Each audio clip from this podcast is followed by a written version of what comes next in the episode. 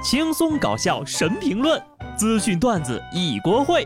不得不说，开讲了。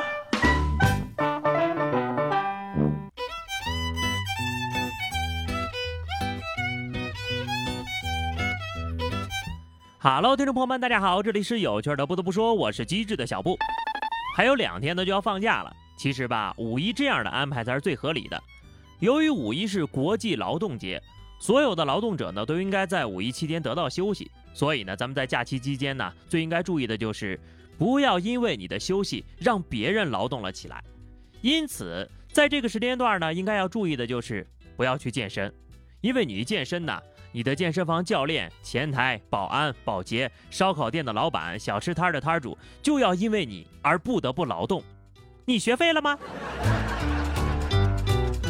如果你的假期还没有安排啊，不如在家试试练练神功。这两天呢，有一篇熟蛋反生孵鸡的论文引起了热议。该论文收录在《写真地理》期刊，文章作者郭校长表示，这个实验呢是他的个人行为，文章所述全部属实。现在已经孵化了一百多个了。他培养的学生们都有特殊能力，还能隔空操纵手机拍照，但具体原因呢，他也说不清。据了解啊，当地多部门呢已经介入调查了。写真地理的工作人员表示，该论文正常审核，那是肯定不会通过的。现在的学校是真的不得了了，已经可以觉醒异能了。走进科学呀，停播的早了，不然这个素材够拍一年的。既然校长能耐大，最好能研究一下人类的起死回生术给我们看看啊！倒不是我不相信，是我们都想开开眼界。根据媒体调查，这位作者呢是郑州市春林职业培训学校的校长。除了熟鸡蛋反生，他名下还有物体穿屏阅壁、意念照相与录像、煮熟绿豆反生发芽等论文。您这开的不是职业学校，是魔法学院吧？在煮熟绿豆反芽的这个文章里啊，也是一模一样的写道：那些经过脑潜能培训的中小学生，可以通过超意念实验。让煮熟绿豆反生，同学生们将绿豆含在嘴里，让它快速发芽。学生还要与绿豆对话，因为绿豆在脑瓶里是有灵的。而通过对话，学生可以知道每个绿豆是男生还是女生。就这玩意儿啊，还能当论文发表？我感觉我也能为祖国科研出一份力了。我都不看知音和故事会好几年了，今天呢，终于能找到替代他们的马桶读物了。这不是奇迹，是量子医学的功劳啊！哼，是宇宙能量的结晶啊！我这就准备寄一箱火腿肠过去，请您帮我把它们变回一头猪。香肠能不能变成猪我不知道，这牛蛙变河豚我倒是头一回见啊！湖北武汉一个餐馆老板发视频吐槽，说自己批发的牛蛙里出现了被注水的牛蛙气球，这牛蛙被水注的呀，都快炸了。餐馆老板介绍，这种情况呀，在行业内还是很常见的。只不过这批牛蛙里注水的情况太过分了。好家伙，这肚子胀的，你说是河豚我都信。震惊！餐馆老板批发的水里居然还掺着牛蛙，又要吃又要折磨。牛蛙到底做错了什么？为了利益啊，真缺德！吃肉可以，请不要折磨虐待。求救黑商，做个人，积点德吧。法网恢恢，疏而不漏。那些不法商贩呢，迟早都会受到正义的处罚。话分两头啊，下面说一件离奇的事儿：长沙一个十三岁的小男孩在洗澡的时候，出于好奇，就把磁力珠塞入了尿道，结果出不来了。之后呢，他就想利用磁力珠的吸力把尿道里的珠子给吸出来，不料越塞越多，直到出现了尿急、尿痛等症状，才敢告诉家长。紧急送医之后呀，医生经过手术，在孩子的尿道以及膀胱内共取出了六十八颗磁力珠。出于好奇，我觉得得打个引号。好家伙，您看看这是出于好奇干得出来的事儿吗？年纪轻轻就这么会玩了啊！这个年纪小呢，好奇心重可以理解，但是冒着生命危险来体验快感，家长呀真得好好管管了，不然呢，无异于引火自焚。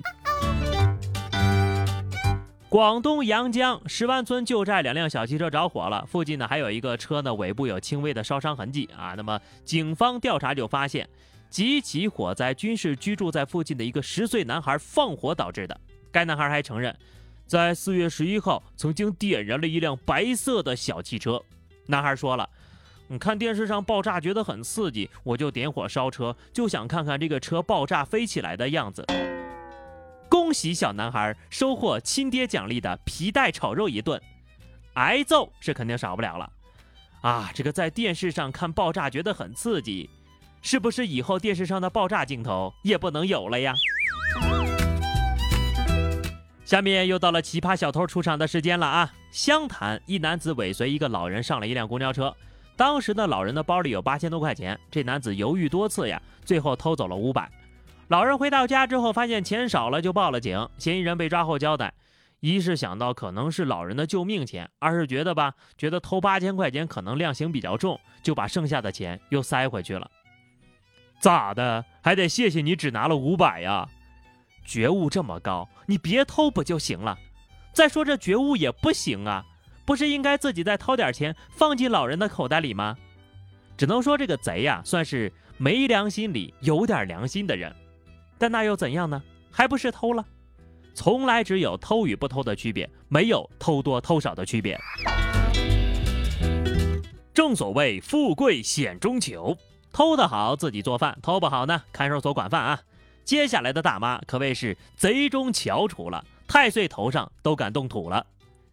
江苏南通一个派出所食堂的师傅呢外出采购，买的两条鱼被偷了。得到这一消息之后呀，民警就懵了啊。都偷到我们头上来了，调监控就发现鱼被一个老太太偷走了。民警找上门还没开口，这老太太就主动坦白了，并称鱼已经被我吃掉了。吃都吃了，你能怎么样呀？有本事你就罚我呀，看我躺不躺下就完事儿了。话说这派出所被偷能报警吗？报警的时候会不会提示您所拨打的电话正在通话中？有些人就算穿着再好的鞋，也跑不出警察的手掌心。江苏苏州虎丘区人民法院公布了一起预售球鞋诈骗的案例。大学生严某笑为了支撑高消费啊，谎称可以提前购得尚未正式发售的限量版鞋。有学生对此深信不疑啊，就向他转账一百三十多万，却只收到了六双假鞋。利用炒鞋诈骗的严某笑一审获刑十年六个月。万物皆可炒，除了基金和股票。只穿一百多块钱的鞋，我表示看不懂啊！你说现在的大学生也太有钱了吧？别说上大学的时候了，我到现在喝酸奶还舔盖呢。关起来也好，毕业不用答辩，也不用为找工作而犯愁了。有些人要是实在闲得慌，就找个牢坐坐，别整那些歪门邪道的。有自媒体发文称，部分女性为了制止丈夫出轨，网购了一种专治男性出轨药的药品，偷偷给他们吃。